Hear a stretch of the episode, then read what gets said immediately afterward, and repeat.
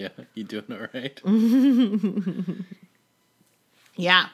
Get get into it. Get into it. Here we go. Here we go. Here we go. Here And we go, so here it go. is. And so it is. I'm Liza Poor. I'm Mike Polasic. Every week, we randomly pick two movies from our stupidly large DVD collection, watch them, and discuss. When it's all over, we can only keep one. Two discs enter. One disc leaves. This is DVD Deathmatch.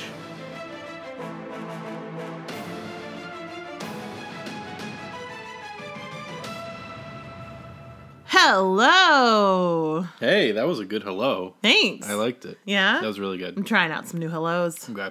Okay, here. I'm gonna try one. I'm gonna try one. Here we go. Go, go. Hello. What happened? I don't know. Okay, I died in the middle of it. yeah, that was weird. Um, how's everybody doing? How are you doing? I'm good. I'm good. I have a little time off, Yeah. which is nice. So been uh weirdly busy for having time off in the middle of a pandemic, but it's only Monday and hopefully we get to relax this week a little bit. Yeah. And then uh yeah, things are good. I don't know. Things are good. How are things with you? Great. Okay. Started playing some Sims again Yeah. today.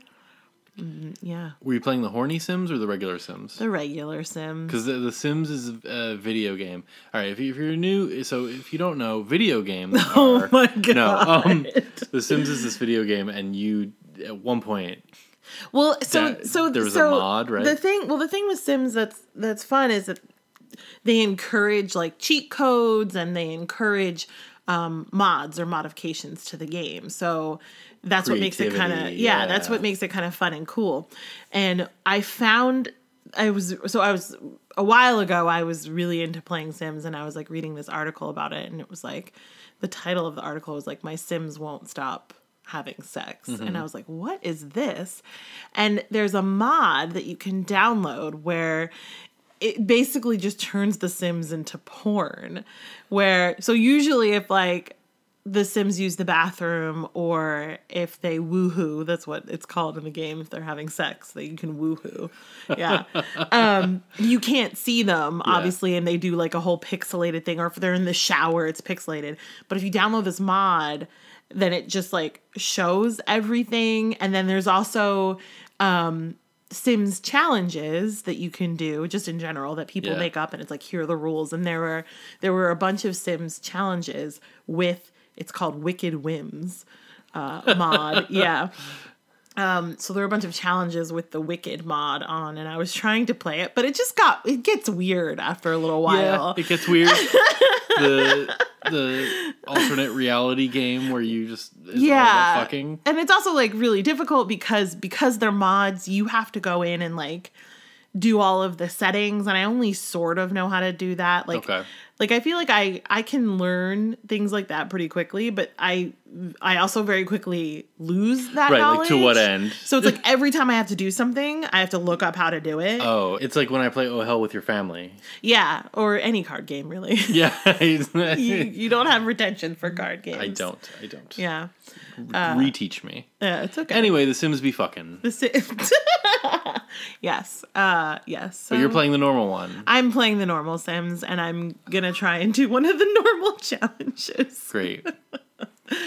That was Sims Talk on DVD Deathmatch. Thanks for joining us. Sims Deathmatch. Do we have any topics at the top? I don't have anything. Do you have anything? I don't think I have anything either. I'm trying to think of like any exciting movies I watched this week, but We started watching Falcon and Winter Soldier, which is like fine.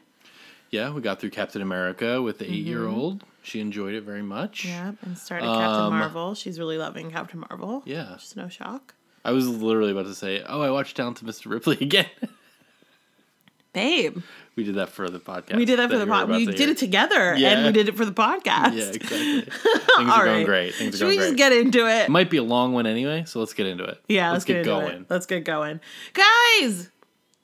We watched two movies. Fuck. We did. this week we watched. They said it couldn't be done. I and They here we are They said no one can watch two movies. defying. They certainly can't talk about it. No, defying everything. Yeah. Uh, the movies we watched this week are Fame from 1980 and The Talented Mr. Ripley from 1999. So talented. So talented. It's what a just talent. what I mean, uh, everyone this week is just so talented. It's true. Uh, let's start with Fame. Let's start with fame. Like I said, from 1980, directed by Alan Parker. And our IMDb summary is a chronicle of the lives of several teenagers who attend a New York high school for students gifted in the performing arts. yes. Sure. That is true. I feel like it's a really great description, honestly, because uh, one of my biggest notes for this movie is that it it is a, a chronicle. Like it's almost almost documentary like. Just Right. It's not obviously it's not real. Right. But the way that it's shot and Yeah. The way that it's written feels documentary adjacent to Yeah. me. No, I think that's I think so I I didn't know what this movie was. Yeah. I knew I had heard the song Fame. I'm gonna live forever. You're gonna live forever. That's as much as I knew. like I didn't know, even know more of the song than that. Um, but I didn't know what this movie was. I did going in. I swear I'm gonna answer your question and not just ramble about what my experience is. No, I love it. I was just waiting for you to stop talking so I can talk about me. me. Um, but I didn't know what the movie was. I didn't know if it was a musical or not. I Mm-hmm. didn't know what we were getting into. yeah. And the first 20 minutes start, and it's the audition Mm-hmm. Yeah. stuff. And I was like, oh, this is like the best movie I've ever seen in my life. like, Yeah? this is, and like, this is, it, it has that realism that you're talking about, Mm-hmm. which I think is so apt. And I'm talking specifically about the first 20 minutes. Yes. That audition sequence, which goes on for so long and is so great Yeah. and it's just the way it's put together, the way it's edited, the way it's like, the way uh, it builds, and I get like, it really establishes the language of the movie in a really exciting way, Mm-hmm. and like it's. So sorry. So the movie it takes place at a at the Performing Arts High School in New York. Yes. and it's just like a bunch of kids, and you follow their stories over the four years from audition to graduation. Mm-hmm. And so in this opening 20 minutes, it's so long Yeah. for an opening. Like, Yeah, it truly is. it, and it's, I mean, I'm saying 20 minutes, it might not be 20 minutes. yeah, but it felt felt about twenty minutes. I'd agree. Um, But you get glimpses of these kids who you're you're gonna be with, and also a ton of other kids. Yeah. So you don't actually know who the characters are. Yeah. Until it like settles in to freshman year Mm-hmm. a little while later. But that first twenty minutes, like that documentary style you're talking about, um, again, yeah, exactly what you're saying. It's not like a documentary, Right. But it just does such a good job of pro- projecting. Mm-hmm. Of projecting the realism realism exactly. and like there's so many people in there who are you know what's interesting sorry i just thought of this is that How dare you? usually i mean yeah you, you know this is a scripted podcast Yes, yes, clearly. we rehearse we script it we out. are professionals. anyway you know what's interesting is that usually like the thing that would lend realism to a movie Mm-hmm. is non-actors yeah. but they're all fucking actors because it's theater kids and Right. it's dancers and it's musicians and it's all this stuff and actors and so like it's almost like just inherent in the premise you have a bunch of like ha- by having actors in it Mm-hmm. it lends it realism I, look that was gonna be a great point Was it? it was getting there You know what? I believe you. anyway I do. loved that first 20 minutes Yeah. Yeah. Um yeah, and it, and and and everything about it, just the the the look and the feel, like not just the the acting that's going on in the I mean it's chaos. It's fucking chaos. Right. That it's and it's it's exactly what auditions, especially in the 80s, I feel like would have Mm-hmm. been. Just you're chaos. Yeah, you're going between the drama department and the music department and the dance department, and there's kids running back and forth. and Yeah. you're cutting between one teacher and another teacher, and like it's just um like there's a part and yeah, yeah, there's a part where you're in a room full of a cacophony of instruments. Every, Yeah. all they all have their instruments. They're all playing at the same time, and they're playing different songs Yes. practicing for their audition and then the monitor comes in and says okay the next group of musicians can go up to this room and they all get up and grab their instruments and run up the stairs and it's just like yeah Yeah. Y- like Yeah. yes And it was just cool. Like it it uh there's no uh universe where I'm gonna going into this where I was like, "Oh, there's no universe where I'm to care about Mm-hmm. uh child performers." Essentially. And like art school kids. I, Yeah. Mm-hmm. as a as an art school kid, as a former art school kid, yeah like we do not deserve love or attention. come on uh, But uh but that's I, all we crave I know. I know.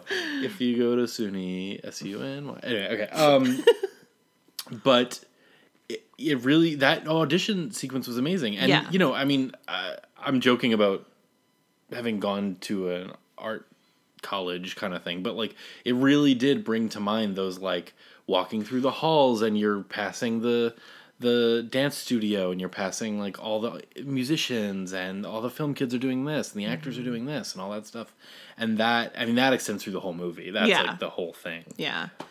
Yeah. Um I you know what? I didn't look up any of the actors like names or anything. Cuz Well- that's the other thing. There's not I thought for sure that I was going to see a lot more like faces that I recognized. Yeah. And there weren't a ton. I mean, um Debbie Allen is in it um, yeah which is very fun and very cool. And she doesn't have much to do, but then I believe that. So after this film came out, there was a TV show with Debbie Allen and Janet Jackson was in it, and a bunch of other people were in it. Mm-hmm. But her, I think I read that her part in the movie got cut down significantly. oh why um, there was something about she was supposed to be like a like a a dancer. She was supposed to be in the dance school Okay. and like someone to pit against Coco. oh But then it was like I think the fact that I read was that like she was too good. oh, okay. So they made her like a, a judge at the auditions Okay. instead. I don't I think maybe I'm I misread that, but I feel like that's what it said. so you've um, got you've got just go through the kids let's Yeah. try to remember there's coco There's Coco. There who is like the a dancer Yes, although her whole thing is that she does everything. Right, she does everything. She's and she's very ambitious, like mm-hmm. very vibrant young woman. She is gonna live forever. I was like, She's gonna light up the sky like a flame. yes. There's People will remember her name. there's Montgomery, who is a red haired, curly haired guy. Yeah. That actor I've seen in a lot of things. Right. He's like a he's like a very Paul McCrane, I think is his name. Oh, okay. and he's like I've seen him a lot. I was I recognized him immediately. Yeah. he's a what's his what's his area of expertise? Actor. He's an actor and he's gay. Yes. Right. And that and that is handled pretty well, I think. Yeah, that- like that was- the closeted, you know, nature of it and, and all that stuff. That's definitely another thing. Like, not to get sidetracked immediately, but I was expecting way more like problematic, cringy shit in this movie from the 1980s about arts kids. Right. and there truly wasn't like No, it truly wasn't. wasn't. like not even like racial stuff I- No, it, was, v- like super diverse. Yeah. So many different kinds of bodies. Yeah. So many different kinds of like uh sexualities and stuff. Uh, You know what I mean? Like all that stuff. Like right and different kinds of bodies and you kind of go like you're waiting for you're bracing for the joke of it and the, and in the movie there's no joke no, exactly. which as someone who knows the musical well, we'll get to the musical. yeah we'll get to the musical anyway sorry the Um, there's- actors There's so there's Montgomery. There's uh Ralph Ralph, Mm-hmm. Ralph. Garcia, yes uh, who is like Raul Garcia Raul is Garcia. his real name Yeah, he's covering up the fact that he's Puerto Rican, right? Mm-hmm. And he's um uh an asshole. yeah yeah yeah and he's the movie really becomes uh, much more about him than anybody else towards the end. I Yeah, say, I'd say that's in a way that I uh, find detrimental. I did not like that whole plot line. I did not care for it. Yeah. Um, there's uh, Bruno, who's a musician, Musician. who likes to use his synths. yeah. Loved he's like Bruno. he's like the future man. He writes the song, the titular song "Fame." Mm-hmm. There's Leroy, who is a black kid who doesn't like school, and he comes to an audition to help someone else. Yeah, as a dancer. As a dancer, but they see his talent and they want him to join the school. Yeah. And then he is like um in conflict with Anne Meara, who's the teacher. Mm-hmm. Anne Meara is probably the most recognizable actor to me in this, even though I can't think of another movie that she's in, but I know that she's Ben Stiller's mom. um, she's in a ton of movies. I just can't think of them right now. Yeah. Um, yeah, yeah. And let's see. Then there's what's Lisa is the girl, Mm-hmm. right? Am I right? Lisa. Oh god, I don't remember. No, Lisa's a different girl. Lisa's the one who gets kicked out, right? The dancer who gets kicked out. Who gets kicked out? The dancer. And then you think she's gonna jump in front of the train? Oh, right, her. That was good. Yeah. No, I'm talking about Doris. Doris. Right.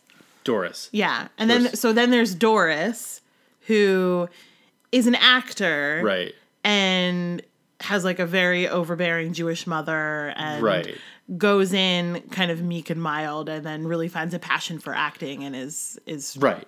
get gets into it. Yeah. Exactly. So those are all like the main kids. Mm-hmm. And you just follow them out throughout the you kind of get like tangentially that thing that the opening does, sorry, I keep talking about the opening. Mm-hmm. That thing that the opening does where like it introduces you to characters and you don't realize you're being introduced to them Yeah.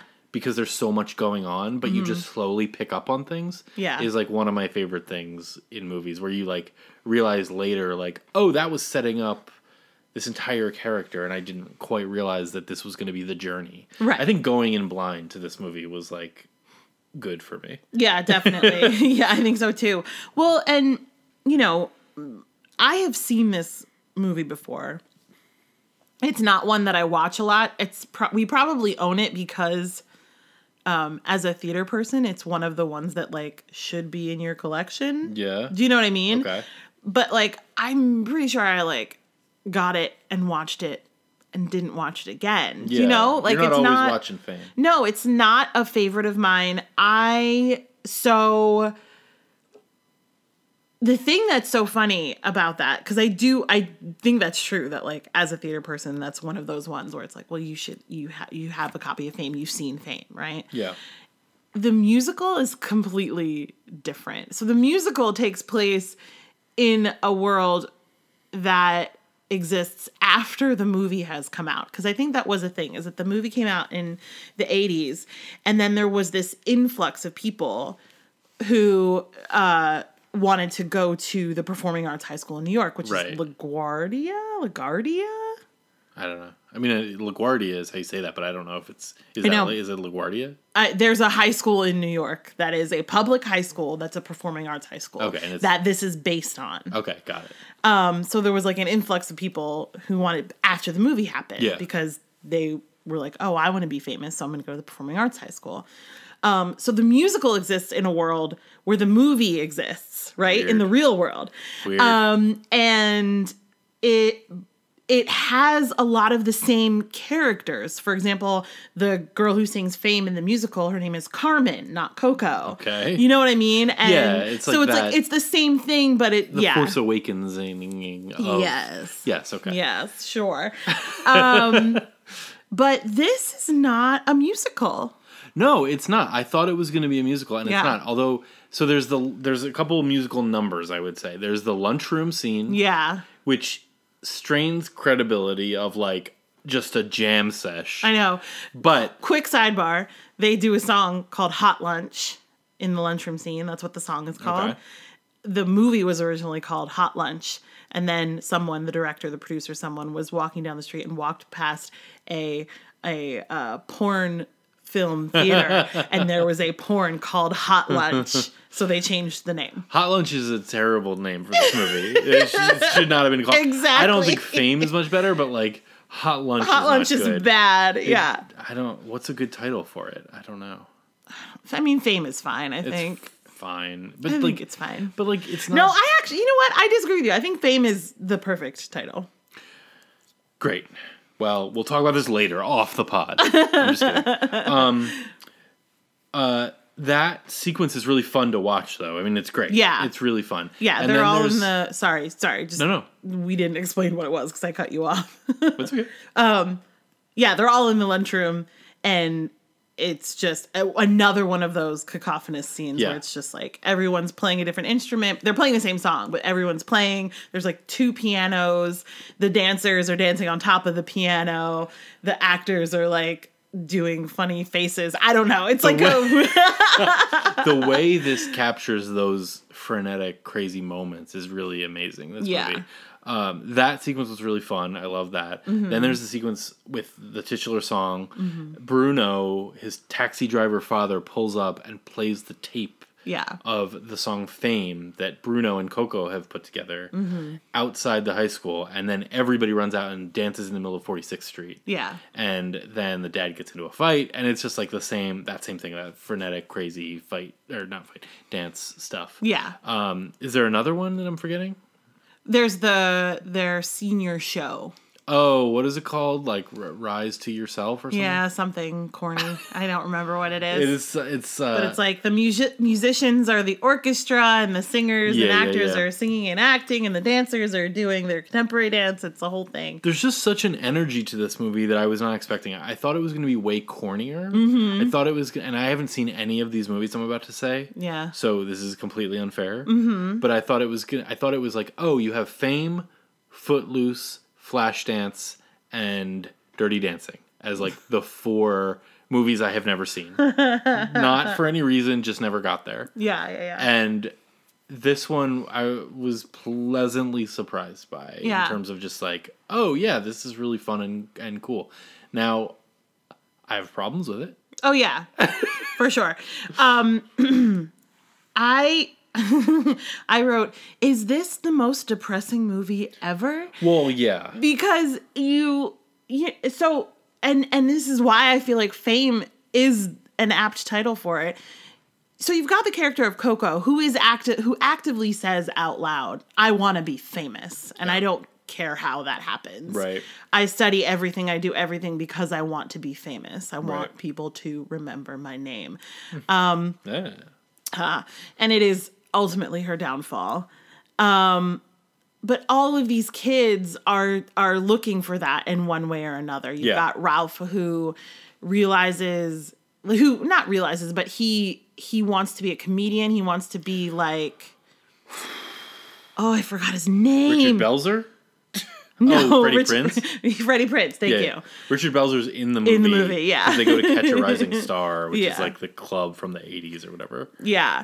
Um so they're all seeking this thing and it's and and they're all they all go to this performing arts high school, but it's uh, it is ultimately about how all of them fail miserably Yeah. essentially. It is. Well, and, and it's that. So uh, Doris, when she's a freshman, she's obsessed with Michael. Or, Yeah. Who's like the star kid at the school. Yeah, the star actor. And he's a senior, and he's not going to college because he's already got auditions lined up in Hollywood. Mm-hmm. And then he shows up when she's a senior as a waiter, and it's like that scene is great. It's so good Yeah. um and uh, full like i don't know what i don't know why why i i like fully unexpected to me Mm-hmm. that the movie would have this like jaded view of everything Yeah. i was not expecting that Right. because i was expecting like live your dreams and it's glee time well, you're and- expecting a musical. yeah exactly and it was like oh no this is fully jaded and i will say Mm-hmm. i said this to you when the movie wrapped up too Yeah. Yeah, yeah. that like it's too jaded. it's like way too jaded for me. Yeah. Like the character I liked the most was Coco. Mm. Yeah. And then the last time you see Coco, or at least the last like Before the senior showcase. right, okay, so the last like part of her arc Mm-hmm. is that she like essentially goes to what winds up being a porn audition. Yeah, she gets kind of scammed. Someone Scammed. comes up to her in a cafe and says, "Are you an actress?" Right. And Like so the I'm last, gonna come take your pictures, like come Right. to my apartment. right, Yeah. and she goes wide eyed. Yeah. And the last time you see her not at the senior showcase where everybody is, she's topless, fully topless. Like they, the actress takes her top off Mm-hmm. and sobbing. Yeah, in front of a camera. In front of a camera. With with a, the guy behind the camera saying like, "I thought you wanted to be famous. I thought you were One of the more disturbing things I've it's seen in a movie, like in a while. Yeah. And I, I was like, what the fuck? man? Yeah. Well, then well, yeah, and then there's another. I like like this is the character I liked. I know. And then there's another there's a there's a dancer who comes who actually comes and joins the school in the, their sophomore year and is a rivalry for Coco. yeah, she's like French. Is she French? I, I don't Hard to tell. Okay, yeah, sorry. hard to tell. Um, but so she's a dancer and she's she's good. She's better than Coco and is like stealing Leroy away from Oh, Coco yeah. and like That was all pretty corny. That yeah, stuff. it was silly. Um, but then she gets pregnant, and it's just this. It's it's uh, spoiler alert, obviously for Fame, but uh, Yeah. it's this really beautiful scene. I think it's so well done because you've seen this girl's house. She her parents are super rich. She has it all.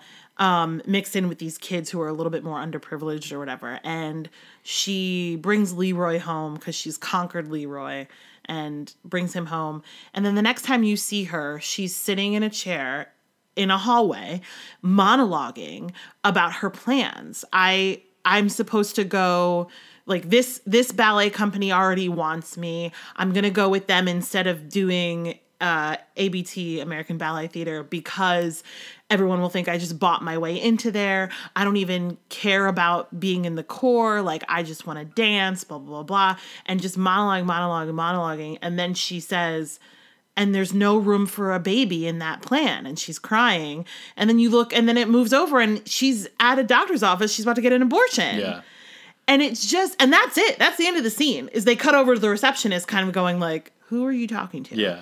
and that's the end of the scene and there's no and it's just like again how we were talking about one well that's dark Yeah. and two um there's no comment on what that means or like there's it's not problematic in any way Right. in the 80s yeah. it's just in 1980. Like yeah, it's just like statement of fact like it's just yeah, very it's very interesting right. Well, and also, and I think the uh, the Montgomery being gay, like it's the same thing. It's just like statement of fact. Like he's he's not stating it as a fact because he's so he's had to deal with so much. Mm-hmm. But I mean, like it is just a statement of fact. Like like you're gay. right Um.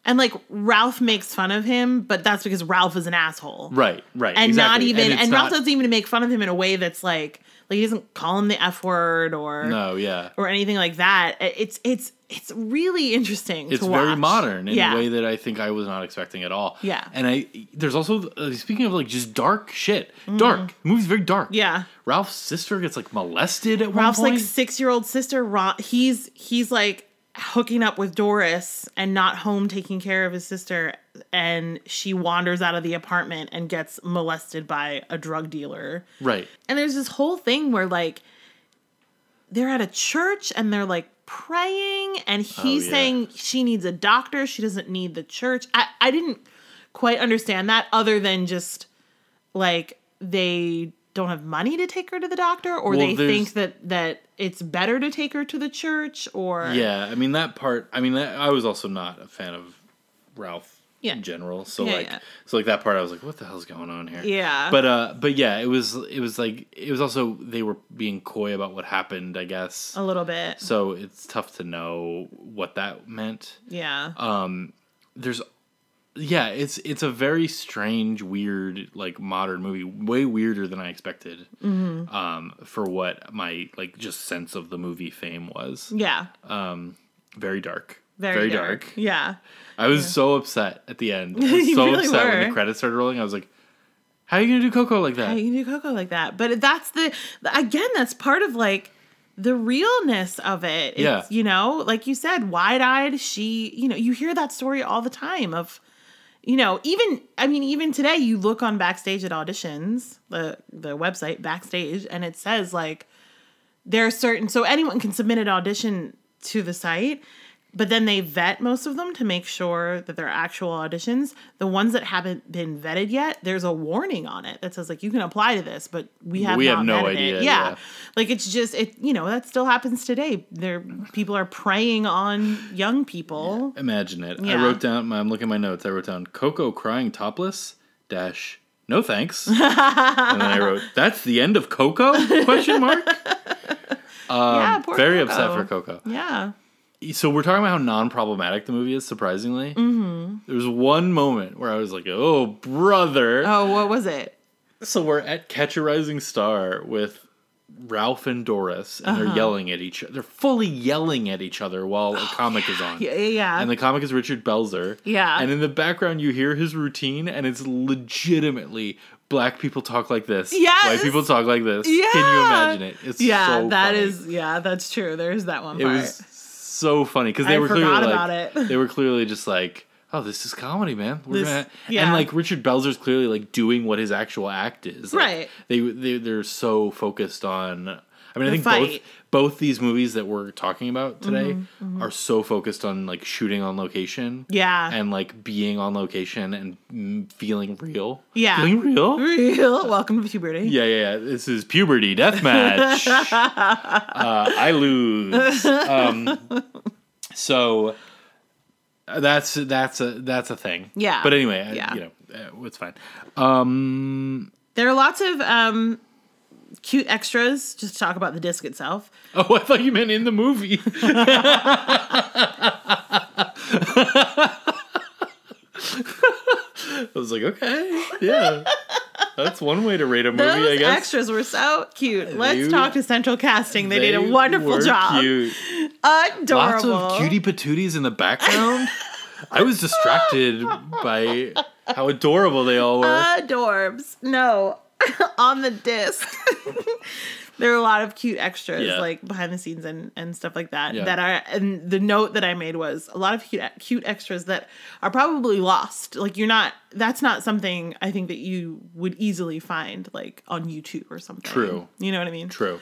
Um, um, I And, will. it, and oh, sorry, sorry, no, sorry. please. Um, and I thought it looked really good. It did look really good. It did look really good. Yeah. And, and there's so much like, uh, just continuing on the on location portion of it. There's just so much um, stuff on the street, late '70s New York City stuff that I think is like interesting. I mean, we're gonna talk about the same exact thing for Talented Mr. Ripley. Yeah. But like, even if you know Coco and and Bruno or whoever are walking through Times Square, and just even just look at the marquees and the signs Mm-hmm. Yeah. Mm-hmm. and all that stuff is just so interesting and fascinating, and just as a piece of like footage, Yeah. and as a you know travelogue or whatever, which is not it's not a travelogue because I guess we live here, but like No, it- but yeah, but, I uh, mean, yeah. I think you. Yeah. but it's uh great in that way too like that both these movies are so focused on Location. location and being real Yeah. and all that stuff so i think that's great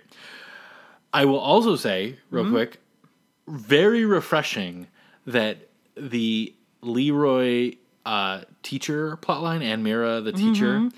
they just fucking hate each other and they just scream at each other the entire movie and there's no dangerous minds happening No. there's no like oh this white woman is gonna teach him how to be like a person in the world or whatever Yeah. they just fucking hate each other the entire movie and there's like one scene in the very end Yeah. where he like sits next to her on a bench Right. and it's like maybe they're okay but I was very refreshed. I expect I was like, "Oh, I see where this is going." Right. She's Yeah. gonna teach him Chaucer or whatever. Right, exactly. And- she's gonna blindside him. Um, Yeah, exactly. And they just fucking hate each other. right, and and and yeah, that scene that you're talking about is is beautiful too, and Yeah. and just loops right back in with the whole like fame thing. These kids are just Yeah.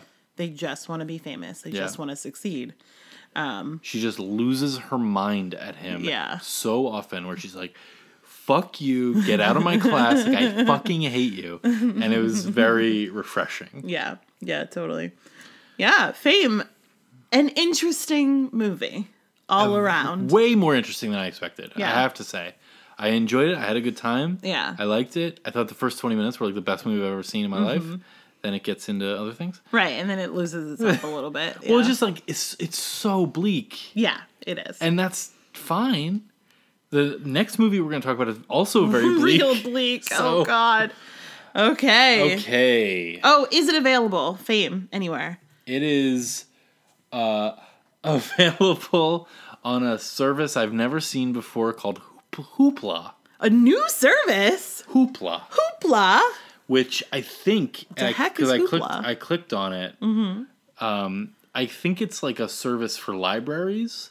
Like I think I could like I, when I clicked on it, it was like, oh, your local library is providing fame to you. Would you like to borrow it? Oh. So I think that that's how it exists. Okay. All on right. streaming, and then obviously you can like buy it and stuff. Yeah. Uh, All great. right. What's the connection? All right. The aforementioned Anne Meara is in Fame. Mm-hmm. She sure is. She's a teacher. Philip Baker Hall Mm-hmm. shows up in the last like ten minutes of Talented Mr. Ripley. Plays a detective. Oh, right. Um, He's an incredible actor. He is. They are both together in the 1995 film Kiss of Death, starring David Caruso, Nicolas Cage, and Samuel L. Jackson. I have not seen this movie. it does not look good, um, uh, but I might watch it. But anyway, they are both in that movie. I love That's it. the connection. Is it the most interesting connection we've ever had? No, it's not. But look, we But do. hard to connect that fame movie. Like I said, there's not a ton of people in it. Am I right? Yeah. So well done. Great. Our next movie, The Talented Mr. Ripley from, Meow, ni- meow, meow. from 1999, directed by Anthony Minghella. IMDb summary. In late 1950s New York, Tom Ripley, a young underachiever, is sent to Italy to retrieve Dickie Greenleaf, a rich and spoiled millionaire playboy. But when the errand fails, Ripley takes extreme measures. This is That not is a good. terrible not summary good. for this not what it's about. Starting with a y- underachiever. Yeah. Underachiever. He's definitely not an underachiever. He's the opposite of that. Okay. Um. And so it's like it's like this is so focused on the errand of getting him to return home. Yeah. and then then he takes extreme measures. No. What? No. Anyway, Anywho's, uh, you've got Matt Damon, you got Jude Law, you've got Gwyneth Paltrow, Yeah. you've got Cate Blanchett, yeah. you've got what's his name, Philip Baker Hall. Philip Baker Hall, you've got Philip Seymour Hoffman, Philip Seymour Hoffman. Wow, both Phillips. A deathmatch fave. Both of those Phillips are also in Boogie Nights. Yeah. Both of those Phillips are also in Hard Eight. All right, Three named Phillips. Sometimes this podcast is just about me proving just that I know things. just facts. that I've seen a lot of movies. Um, sorry, I'm so sorry. Also, you've got I I want to give a shout out at the top of this talented Mr. Ripley thing, an actor we've talked about before on the podcast, who I love and who I feel like doesn't get enough attention. James Rebhorn, who plays dad? Dickie Greenleaf's father. Yeah. He's in Independence Day. You know him from The Game, one of my favorite movies, Uh-huh. The Game. Uh, he's in uh, The Box, which we talked about before. Mm-hmm. I think he's so good. I think he does such a good job in this movie. yeah, Just want to let's cap it off. Top, cap it off. No, that's the end of something. yeah. Top it. Top it on. Start pouring. Start pouring. Top it on. We're gonna we're gonna get it going with a little shout out to James Rebhorn, I who I love that. love. James Rebhive forever. he seems like a like a real working actor. Yeah, exactly. I mean, he's dead now, but yes, Okay. he seems like he was a real working actor. yes, he definitely was. Rip, my brother. Rep James Um, Riphorn. Okay. Point is, star-studded cast. A cast. Great of, cast. uh, star-studded young cast there. It's all, you know, 1999. So, Oof, in their prime. in their prime, I mean, the point of the movie is that they look like golden gods. Yes. You know what I mean? Yes. And they do. um so it takes place mostly in Italy. Yeah. there's a bit in the beginning where they're in New York, but uh, mostly in Italy, uh, which is what we were talking about. You were talking about. It's a real travelogue. Is that the word that you use? That was the word I was using. Yeah. It's shot on location Mm-hmm. in Rome. I don't know if it was actually shot in a town called Mongibello, but that's the town they're in. Mm-hmm. But it's the southern coast of Italy. Yeah. And Rome and Naples and Venice and like all these places. Just beautiful. Just glorious. It, it like it is is the most cliche place you can say that you want to visit Italy. Yes, but this movie makes me want to go to Italy. oh my god, it Um, looks so good. Um So yeah, so and it's photographed beautifully. Sorry. yeah, it's incredible. It's shot incredibly. I have so many notes about shots that I was just like, oh my god.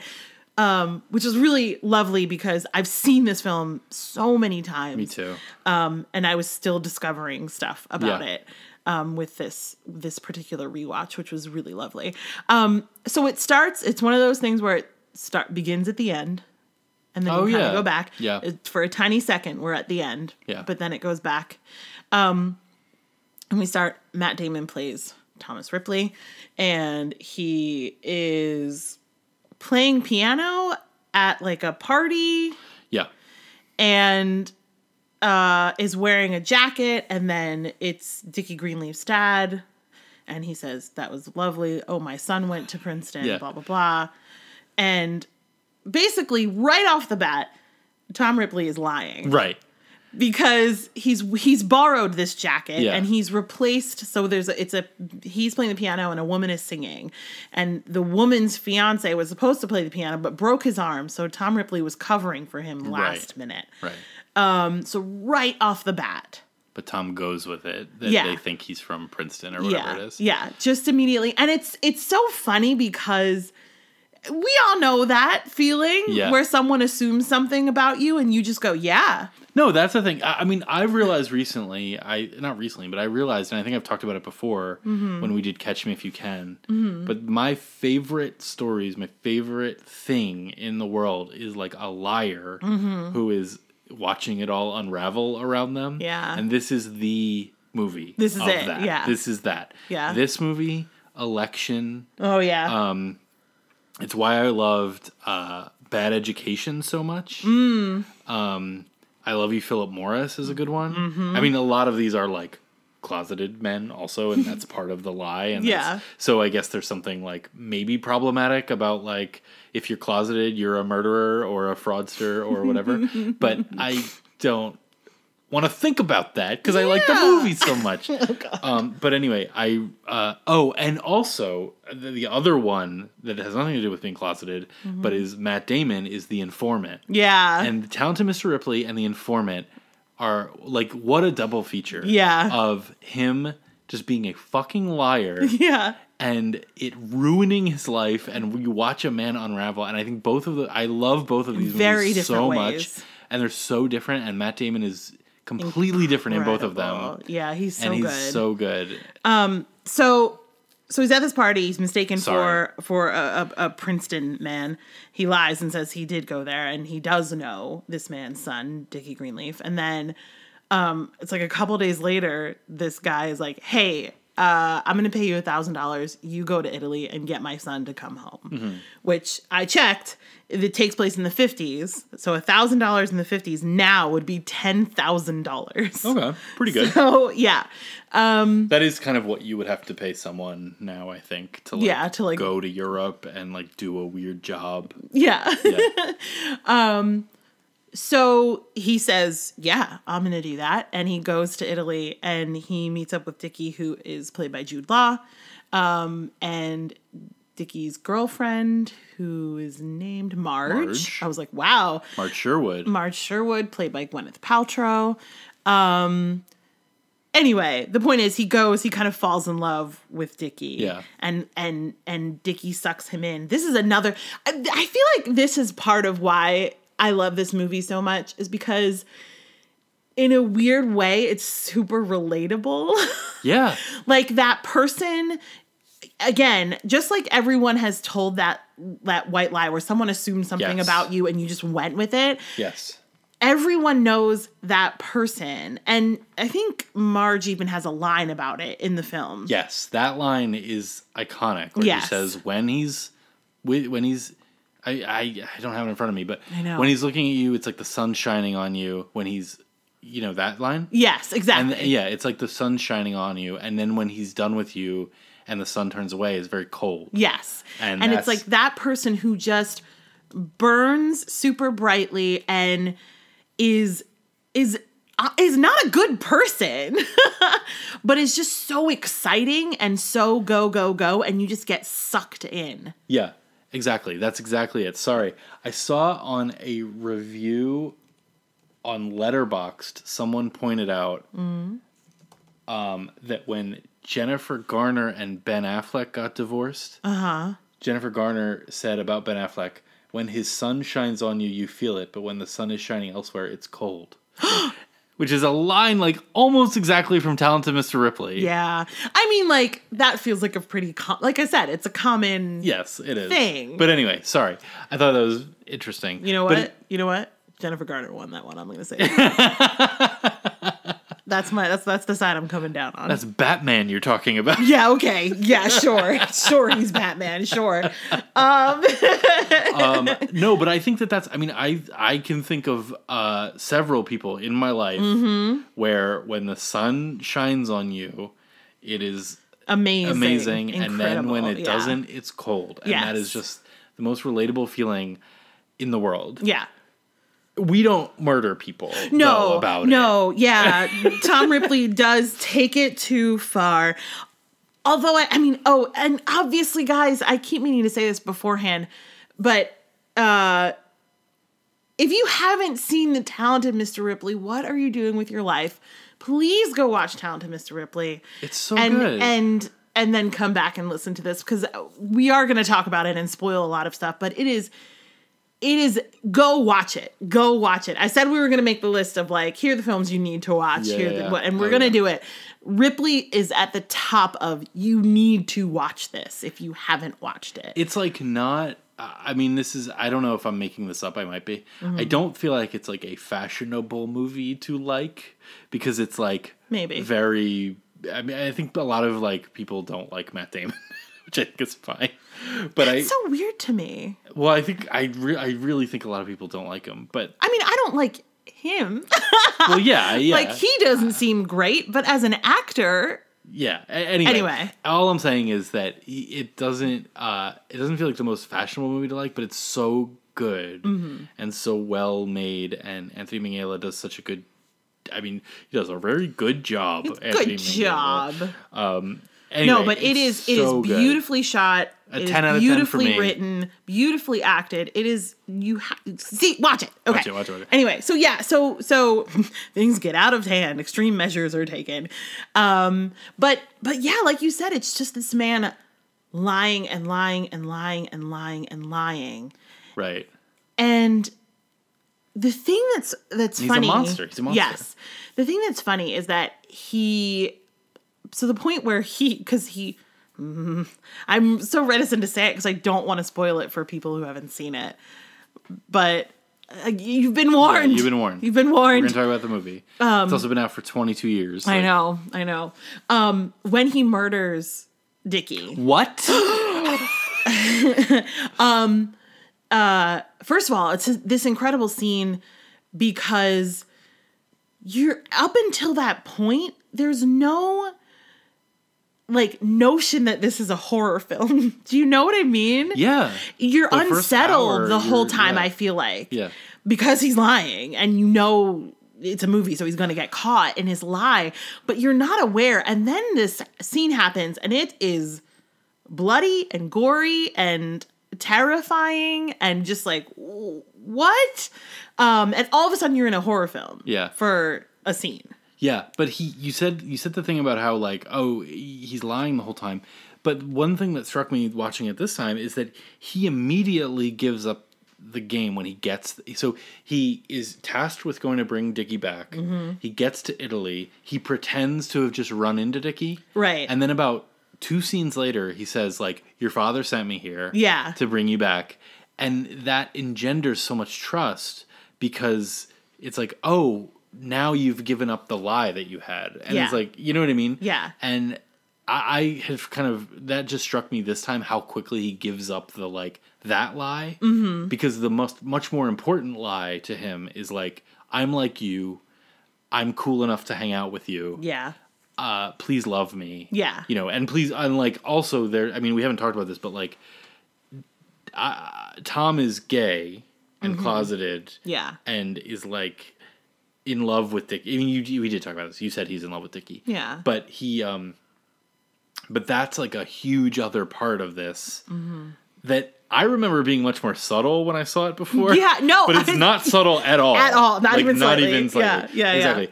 And I've read the books. I Mm-hmm. like. I'm. I really like. I love this movie so much that I went and read like the Ripley books, Mm-hmm. and um, they're great.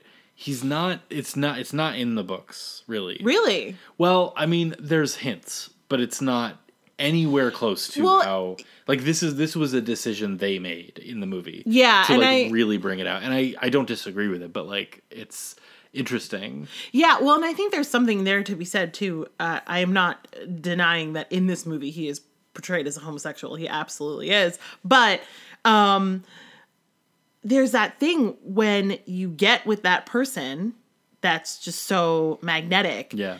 that it it dances on that line of do I want to be your friend or do I want to be your lover? Yeah, totally. and and whether no matter what your sexuality Yeah, yeah, right, exactly. yeah and and it, it i think it plays really beautifully with that also he is gay but uh, so that's i that's interesting that in the books it doesn't say that and but i because i understand how translating a book like that to a film they would make that decision and that Yeah. the decision would be true to the character yeah, you know? yeah, yeah. Um, I think it makes it maybe more problematic, but but more interesting. Like, yeah you know what I mean? yeah. Like, I could see how if you're, I I don't know this, and and please correct me if I'm wrong, Mm. and please cut it out if it's problematic to say. but I think I could see how if you're gay, you can just say it it's okay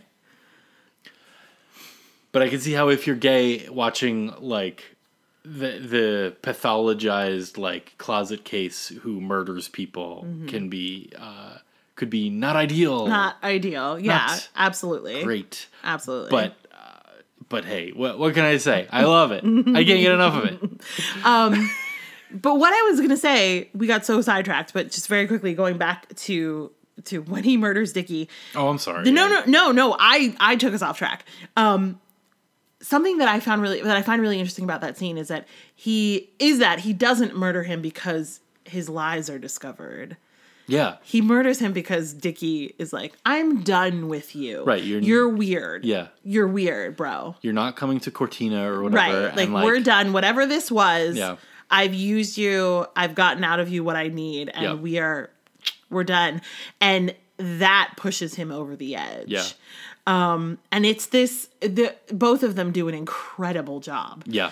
It's- well, Jude Law is so good. Jude Law is this. I mean, so Matt Damon good. is great in this. Yeah. And I like, but Jude Law is like, and it's. I mean, Jude Law is very good. He's also perfectly cast. Just one of the most beautiful people on the planet. Mm-hmm. Right. At the moment, they are their most beautiful. Right. Like, just, Just very charismatic. and so charismatic. oozing charisma. I could fuck this icebox. I love it so much. Yes! Oh my line- god, that's the best line. Well, no, no. The best line is Okay, yeah. Tommy has the peeping. has the peeping, Tommy. We'll get there. We'll get there. We'll get there.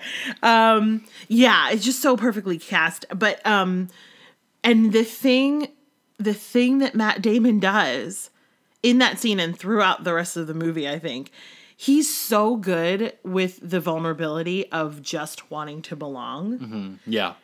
You're literally rooting for the murderer. Yeah. Yeah. Yeah. Yeah. and uh that final scene Yeah. he has to do something really hard and it's very upsetting and i'm upset every time i watch it every time that scene starts that final scene starts i think i said it this i was like no Yeah. because it's it's it's literally that one of those things where i'm hoping it'll be different this time Right. but I'm Um, and it's heartbreaking I'm so glad it's not.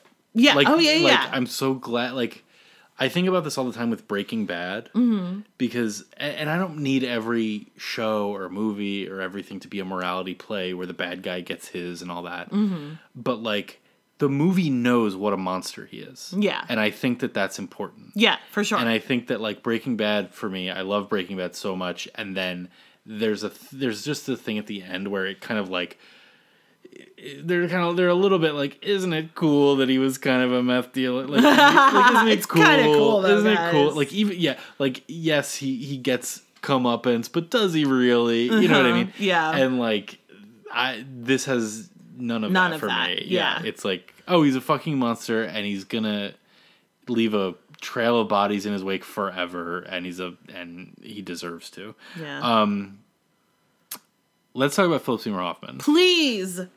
The god. So he shows up like halfway through the movie. Yeah. Um, What an as, entrance. As as a as a counterpoint to Dickie's character, Fred, Fred, Freddie, Freddie Fred- Miles. Yeah, Freddie Miles. I'm like, you say these things, I'm like, how do you not know these names as if they're like Fred like and I don't know why, like Marge Sherwood, Freddie Miles. Yeah. Like what the hell? Um, so he shows up he's he's he's partner in crime to Dickie. He is the same kind of sun shooting star mm-hmm. ish, In a different way. but he's a fucking asshole. yeah. He his entrance uh, He pulls up in a red convertible and like puts his arms up and then cu- gets hops out of the car and looks at a woman who passes by and says to Dickie like, "Don't you want to fuck every woman you see just once?" just And, like, once and just like the the thing that explodes my brain every time I watch it is thinking about that his entrance into this film and comparing it to his entrance into Boogie Nights. Yes. And it's just like, how is that the same human? Yes. How? Yes. How? Yes. I'm so sad he's dead. I know. I Um, and he's at the, like he's he's so uh good. He's so good. He's so good. Um and he, so yeah, so he has the same kind of charisma. I by the way. know. Both, we both have tears in our eyes right now. Just FYI. So that's cool. That's good. Just thinking about Philip Seymour Hoffman and how talented he is. We're both crying. crying. Great. Awesome. Um, very normal. Very cool. So yeah, Philip Seymour Hoffman is incredible. Very campy performance. Very campy, but, But just like so so perfect. And he is he is part of the unraveling of all of Ripley's lies. Yeah, he knows that he's a liar. He knows that Mm-hmm. He once- immediately is like, what the fuck's up with this guy? Right, exactly. I do not like him. Yeah. Once Dickie disappears, he knows something's up, Mm-hmm. fishy. Yeah. Um we have not talked about Cate Blanchett at all in Yeah. this film, and she she's got a smaller role, but she's another one of those actors that I'm just like, how, how, how are you so perfect? What, ha, what? You're a unicorn. She is brilliant in this. As you like, never oh sorry, go no, go ahead. you never see Cate Blanchett um, play someone who like lacks confidence, and in this movie, she totally she's like she's like a uh, she needs uh, you know attention and love, and she lo- and she really is fallen for Tom and Tom, who she thinks is Dickie. Right yes exactly Yeah. exactly and but just to see her play someone who's like weak and doesn't have a ton and is like uh what's the word like lacks confidence Yeah. But even in the like lacking confidence, there's still so much confidence in a weird way because Yeah, I I agree what with you you. I'm not disagreeing with you at all. Like it is very interesting to watch her play this character that's like she's for lack this is horrible, but she's one of those girls who her entire life is about getting a partner. Yeah. And she she also comes from a rich family, so she's like this is my perfect match. I'm going to chase him but she's very dignified in doing it. Maybe that's what it is, is that she's dignified. So Yeah. there's no it's not pathetic, right but it is I I need you to complete me. Yeah. And like please complete me. yeah yeah Please. Yeah. She's not yeah. complete in and of herself. Yeah, yeah, yeah. Gwyneth Paltrow. Um, I there's this weird thing where I mean I don't. I feel like people really hate her, Yeah, I don't hate her. and I don't hate her. no. Um, I think it's good that she plays this part because I hate the character so much. You hate Marge? I really do. I I think and I think it comes from a place of um oh god, this this is not going to okay. I really dislike this character a lot because I just I want her to be stronger Yeah. because Dickie is cheating on her the entire time and then he disappears and instead of being like he disappears and the explanation that she's given is that he ran off with a girl like Yeah. he he proposes to her and then runs off Right. Um and for to and like I get it she's in love with him and Yeah. and the sun and blah blah blah but I just I want that character to be better and then and then she comes in and she's fucking with Ripley like almost getting caught for stuff Yeah. so there's it's a weird it's an interesting character because I truly do hate this character I I I, I like I like her. I don't have any I don't have any of those problems with her, but I uh, like not like you know what I mean by hate the character though right Yeah, I like know. not, not, like- her performance is great Yeah, yeah, yeah. I know. I know- like I know it's uh, it's it's what it should be but i'm also just Yeah. like get out of I here I feel for Marge. I like Marge. i don't know i don't know I like it. I, I yeah. I I I think she's uh she she uh, she has a head on her shoulders in a way that I think that maybe that's it though she does have a head on her shoulders why are you following this douchebag then because he's Jude Law. i mean The dick is good. but you're in italy you're trying to tell me you can't find another jude law-esque guy I don't. I think the whole point of the movie is that Jude uh, Law is, is fine um i have two more things great. Go for it. Okay, one on the subject of this movie is fucking incredibly shot. There are two scenes that this time I was like, holy shit. One was the bathtub chest scene. It is perfection mm-hmm. the way it is shot. And I'm not just saying that because you get a tiny glimpse of an overhead view of Jude Law's penis. I'm not, that's not why. It is It's not the only reason why. Right. It is incredibly shot. There's a reflection thing that happens, just the close ups on Matt Damon and Jude Law on the chess set. Like it is beautiful, gorgeous, the whole scene. And it just it it hammers home and sets up the whole um Ripley being a homosexual and being into Dickie. Right. The other scene where I was like, "Oh shit!" So things snowball and get out of hand, and there and and Tom Ripley is bouncing back and forth between being himself and being Dickie. Right. And then there's a point at which he has to give up Dickie, mm-hmm. right? He has to give up being Dickie, and he sorts things out and whatever.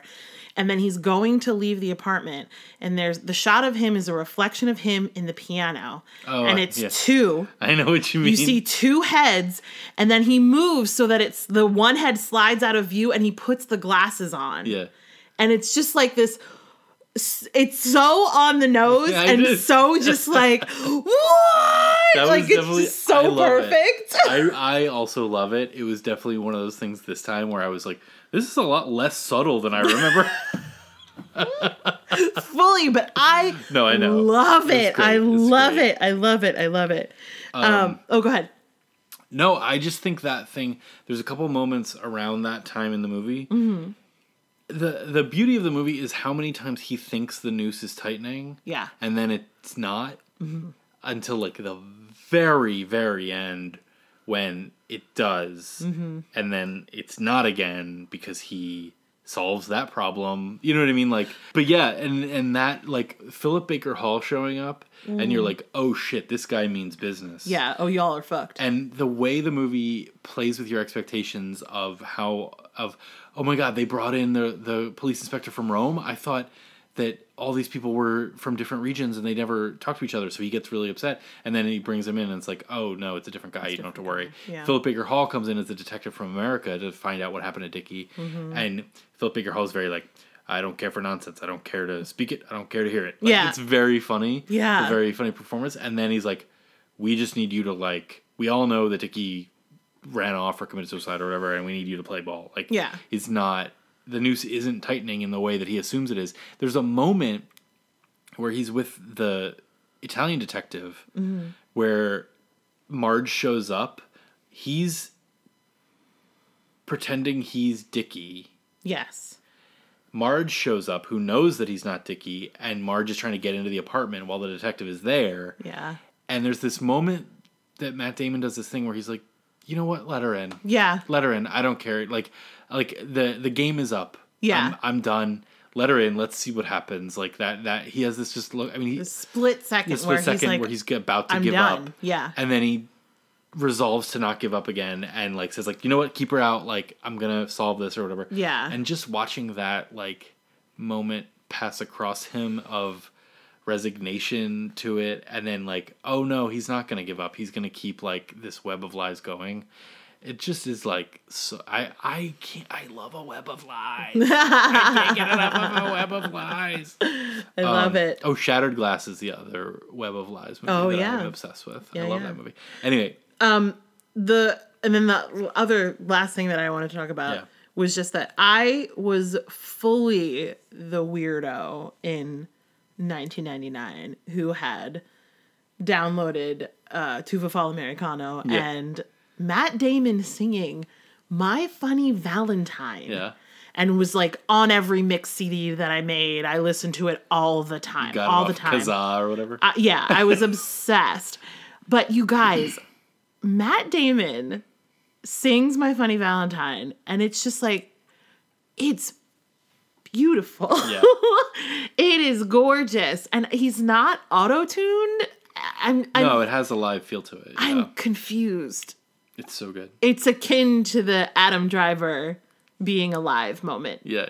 to me, where I'm just like, how dare you in this movie where you're doing some of your best work? Right. In Marriage Story. yeah. also sing this hauntingly beautiful rendition of My Funny Valentine. Yeah. What? Yeah. Ugh.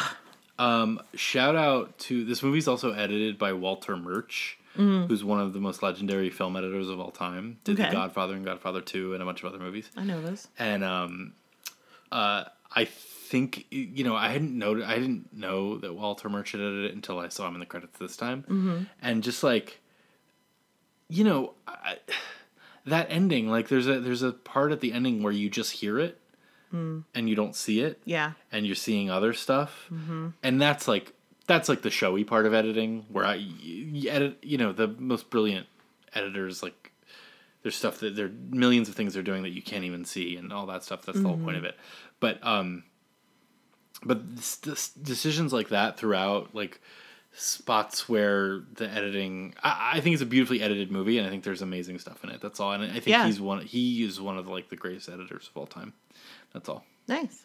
I love that. Shout out to James Rebhorn and Walter Murch, the uh, the unsung heroes of the talented Mr. Ripley.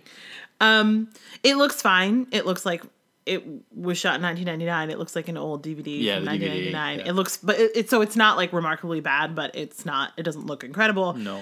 Uh, there's some commentary and music videos on the extras, so nothing like insane, but No. like cute stuff, would- I guess. there. I mean, Anthony Minghella. I would actually be really interested to watch it with his commentary. I don't often watch commentary tracks anymore. Mm-hmm. Uh, who has the time? Who has the time? Well, I mean, we have nothing but time now. um, but uh, but I would actually be interested to watch with his commentary track. I think Nice. the late Anthony Minghella, The late R.I.P. late great. Um, uh, is it available? You can stream it if you have Cinemax. Otherwise, you can just buy it. I can't believe it's not more widely available. Like on HBO or something? No, not on HBO Max. Wow, that's surprising to me. Yeah. Um, well, Oh, did you know there's going to be a Talented Mr. or a Ripley TV series? no. Yeah, with on on Showtime, Showtime Gang. Ah Uh, ah uh, ah.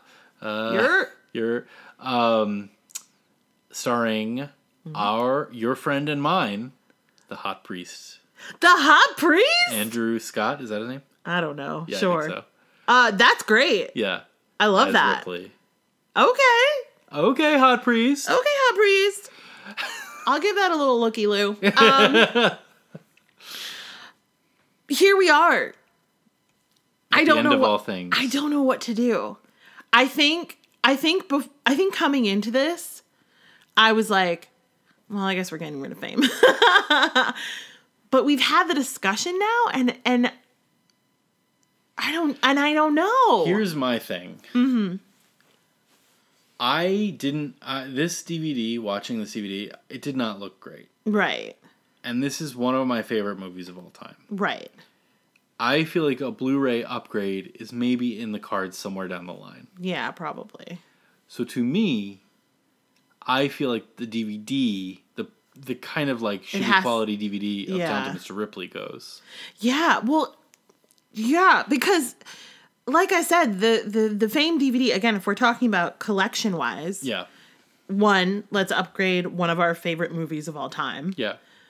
Two, I don't think you're gonna find like the the Fame one is a time capsule. And the Fame one looks fine. yeah, Looks totally and fine. like it is surprising that Talented Mr. Ripley is not available. But it stars Matt Damon and Jude Law and Gwyneth Paltrow and Cate Blanchett. Like it's not going anywhere. Yeah, yeah. You know what I I'm not worried about it like disappearing from Right. the archives or anything like that. Right. Um That's how should we do the Joe Garden system? Oh yeah! Oh my god, I forgot. Okay. Here we go. Okay. What's the criteria? Because I already forgot. First, rate on a scale between one and twenty. One and twenty. Ooh, Talented Miss Ripley gets Tal- an eighteen from me. I'm. I was like, I'm gonna give it a nineteen. 18 and a 19. Okay. Fame gets a fourteen from me. Oh, okay. I'm gonna give Fame a 12. Okay. Yeah. Great. Second, add or subtract points based on these criteria. Criterion collection, neither. Neither. Is it part of a series you own others of? No. No. Is it part of a box set? No. No. Lady director? No. No. Available streaming? Uh, neither of these. I mean, Hoopla and Cinemax. not, I would say no. Yeah, I don't think that counts. Yeah. Has the director been canceled? No. Alan Parker. I mean, Anthony Minghella was canceled by God, but that's that's okay. Canceled by death? How did he die? I think he just had a heart attack or something. He So- died too young. Oh, canceled Yeah. by canceled by uh, heart attack then. Alan Parker is he alive? Let's see. Hold on. Both of them have been canceled by God. God himself.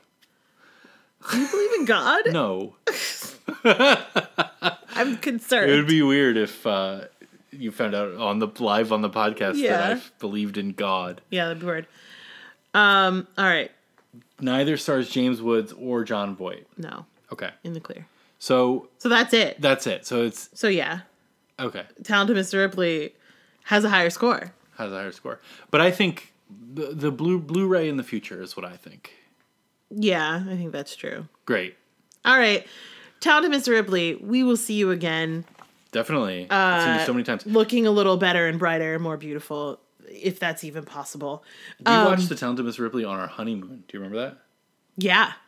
in Las Vegas? in our Vegas hotel. We to- because that, in case you were confused about what kind of couple we are, I planned a last minute honeymoon to Vegas after our wedding because our wedding happened and I was like, I gotta get out of here. I don't care if we don't have any money. We went to Vegas for like a long weekend and we sat in the hotel and watched the Talented Mr. no, we Ripley. didn't sit in the hotel the entire time. It was like one night after dinner, we went back to the room. We were in Vegas. I know, but you're making it sound like we didn't leave the hotel room and we only watched Talented Miss Ripley. It's not true. We had a All lovely right. time. We did have a. We lovely went to a museum. we did. The We went to lots Testing of Museum. yeah. We went to lots of buffets. oh my god. Great. We're great. Okay. Thank you, talented Mr. Ripley. We will see you again. Fame, you are in fact going to live forever. You really are. I love it. Great. All right, let's pick this next matchup, baby. Hey Siri, Uh huh. pick a number between 1 and 1321. A random number between 1 and 1,321 is 680. 680 is from 1993. It's Jurassic Park. Oh, snap! Great. Classic. A classic. A classic. All right, let's see what's going up against it. Hey Siri, Uh huh. pick a number between 1 and 1321. A random number between 1 and 1,321 is 305. 305 is oof, from 2006 date movie Oh no. Oh no. Oh no. Oh no. Oh, Why are you saying, "Oh, no"? Oh, no? Because we literally only own this movie. Do you know why? Because Alyson Hannigan's Because in it. Allison Hannigan is in it. Yep. That is the only reason. Yep. Ooh, it's gonna be a rough one. All right, an all-time classic. and and Jurassic Park. hey, see what he did there, folks. Um, that's a weird. That's a weird matchup. Uh, Yeah. uh well, I guess we're watching Jurassic Park and date movie this week. I guess so. Listen, you don't know how this is gonna turn out. You don't know. You think you know, but you have no idea. You know. You know how this is gonna turn out. what if we watch it and we're like, holy shit? I go in with my heart open on all these. Yeah, because you haven't seen it. No, I haven't seen date movie. You know what? Didn't see it. Didn't didn't catch it. Hey, thank you so much for listening, especially if you got this far. We're DVD Deathmatch in all of the places. We got the Insta, we got the Twitter, we got the Gmail, we got the World Wide Web. And I hope that you indulge in your dessert of choice today. Ooh. You know what I mean? like that Whatever that is. My dad was a big fan of cheese for dessert because he was a weirdo. That's a weird one. Yeah. But if that's your jam, I hope you get all the cheese. I hope you get all the cheese. Yeah. I really do. From the bottom of my heart. Great. Come back next week and see who survives. DVD Deathmatch.